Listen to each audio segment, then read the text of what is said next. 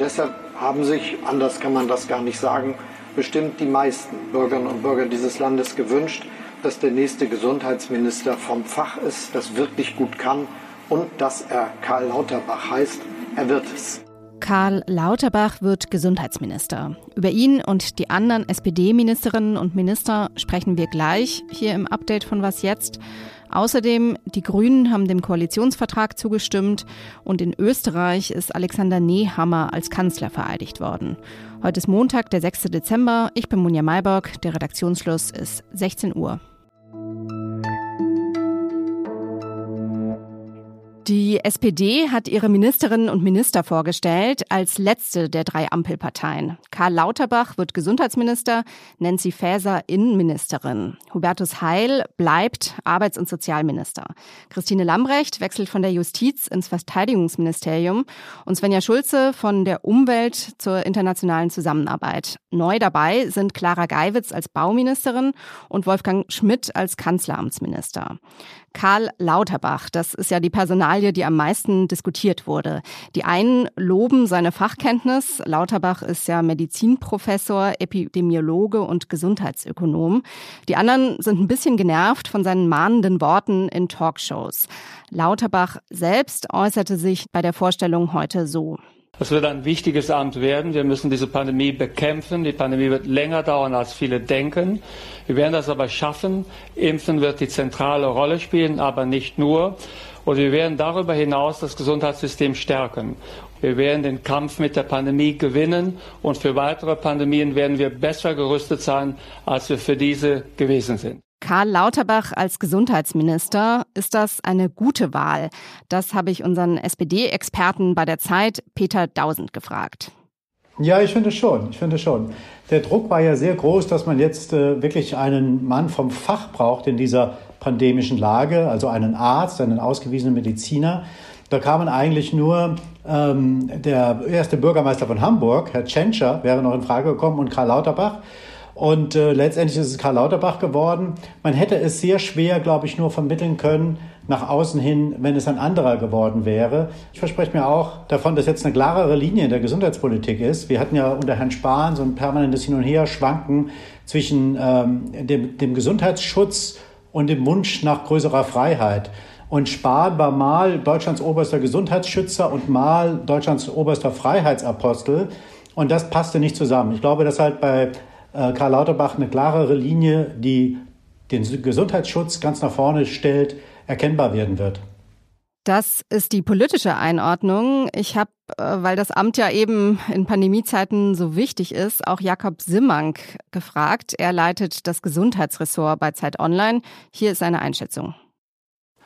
Was ich ganz interessant finde zusätzlich ist das schon, dass er sich äh, im vergangenen Jahr ja sehr stark als Experte eigentlich verkauft hat, als jemand, der sich ähm, mit äh, Pandemie, öffentlicher Gesundheit etc. sehr gut auskennt und weniger als Politiker. Und man muss natürlich gucken, wie er jetzt diesen Expertenstatus in einen Politikerstatus letztlich umwandeln möchte. Dann schauen wir mal auf die anderen Ministerposten. Innenministerin wird Nancy Faeser. Sie ist die erste Frau in diesem Amt. Auf Bundesebene ist sie wahrscheinlich eher den Fachleuten bekannt. Sie ist Vorsitzende der SPD-Landtagsfraktion in Hessen und hat dort den Untersuchungsausschuss zum NSU begleitet. Ein besonderes Anliegen wird mir sein, die größte Bedrohung, die derzeit unsere freiheitlich-demokratische Grundordnung hat, den Rechtsextremismus zu bekämpfen. Peter, warst du überrascht, dass Scholz sie zur Innenministerin macht? Äh, ja, wir gucken halt ja alle ein bisschen zu sehr hier immer nach Berlin. Wir hätten vielleicht mal ein bisschen stärker auch in die Länder schauen sollen. Äh, wenn man dann genauer hinschaut, ist es keine große Überraschung eigentlich, weil sie ist eine ausgewiesene Innenpolitikerin. Sie war lange Zeit auch innenpolitische Sprecherin und sie hat auch jetzt Führungsqualitäten erwiesen, sowohl in der Führung der SPD in Hessen als auch jetzt in dem Untersuchungsausschuss, in einem sehr wichtigen Ausschuss. Und ich glaube, das ist eine sehr interessante äh, Besetzung. Ich glaube auch ähm, eine gute. Und es ist, glaube ich, auch höchste Zeit, dass mal eine Frau, die gerade dieses Ressort macht, dass sie so, wie soll ich sagen, so sehr stark mit männlichen Attributen versehen ist. Du hast die Parität jetzt schon angesprochen. Scholz hat die ja sehr betont. Das entspricht der Gesellschaft, in der wir leben, in der Männer und Frauen jeweils die Hälfte der Bevölkerung ausmachten und wo es dann auch dazugehören muss, dass die Frauen die Hälfte der Macht haben. Und im Kabinett sind jetzt tatsächlich vier der sieben SPD-Ministerposten an Frauen gegangen. Ist das denn insgesamt so ein stimmiges Personaltableau? Naja, also was die Parität anbelangt, auf jeden Fall. Also wir haben insgesamt ja 16 Minister jenseits des Kanzlers, 16 und es sind 8 und 8. Jetzt hat sich heute bei der Pressekonferenz, bei der Vorstellung der SPD-Minister auch die eine oder andere Frau immer noch darüber aufgeregt, dass es ja äh, nicht ganz paritätisch ist, weil man den Kanzler ja dazu zählen muss. Aber wie das gehen sollte, ist mir ein Rätsel. Hätten wir jetzt eine Frau mehr, ein Mann weniger, wäre es auch nicht ganz äh, paritätisch gewesen. Bei, bei 17 ist es schwierig. Zumal das Problem ja bei der FDP liegt eigentlich, die drei Männer und eine Frau benannt haben. Genau, das haben ja jetzt Grüne und äh, SPD ausgleichen müssen, weil die FDP äh, das ja ungleichgewichtet besetzt hat. Ich finde, was in, diesem, ähm, in dieser Koalition total fehlt, ist sozusagen die Diversität, die diese Gesellschaft heute auszeichnet. Die haben wir in dem Kabinett nicht. Also der Einzige, der einen Migrationshintergrund hat in diesem Kabinett, ist Cem Özdemir. Und äh, wir erinnern uns ja noch dran, welch ein Hauen und Stechen es bei den Grünen gab, bis er im Kabinett überhaupt war.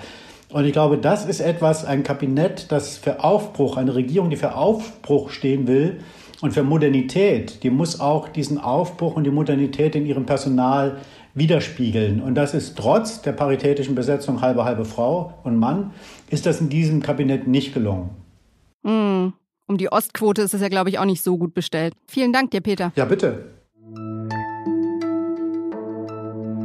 Die Zustimmung von über 86 Prozent ist Rückenwind. Ein starker Abschluss dieser Verhandlungen und ein gelungener Start in die neue Bundesregierung. So deutet der Bundesgeschäftsführer der Grünen, Michael Kellner, das Ergebnis der Basisbefragung. 86 Prozent der Parteimitglieder haben für den Koalitionsvertrag gestimmt, 12 Prozent dagegen, zwei Prozent haben sich enthalten. Die Zustimmung lag damit deutlich niedriger als bei den anderen Ampelparteien. Bei der SPD hatten 98 Prozent zugestimmt, bei der FDP 92. Allerdings funktioniert die Abstimmung bei den Grünen auch anders. Bei SPD und FDP haben ja Parteitagsdelegierte abgestimmt. Bei den Grünen waren alle 125.000 Parteimitglieder zur Abstimmung aufgerufen. Auch in Österreich bildet sich in diesen Tagen eine neue Regierung. Mal wieder, muss man sagen.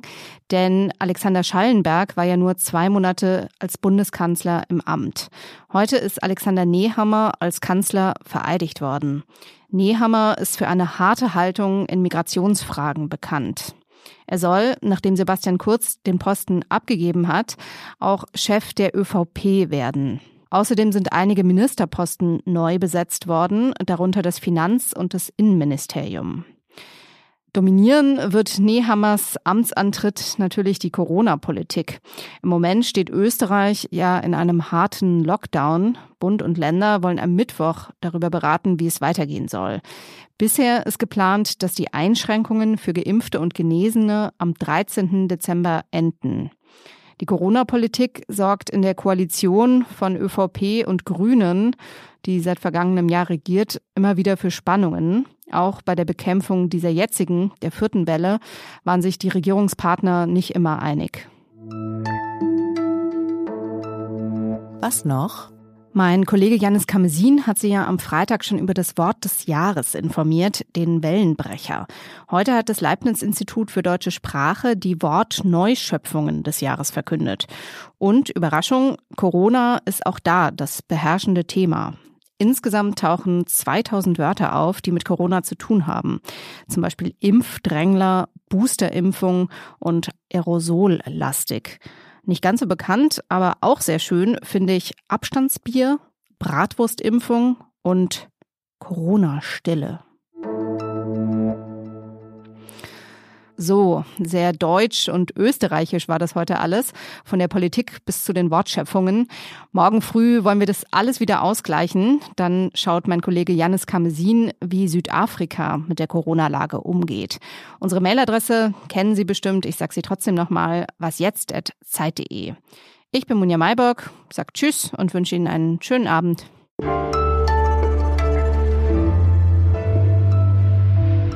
Abstandsgebot, Abstandsgesellschaft, Abstandshalter, Abstandshochzeit, Abstandsjubeltanz, Abstandslinie, Abstandslösung, Abstandsmarkierung, Abstandsmaßnahme, Abstandsmesser, Abstandsnudel. Hm.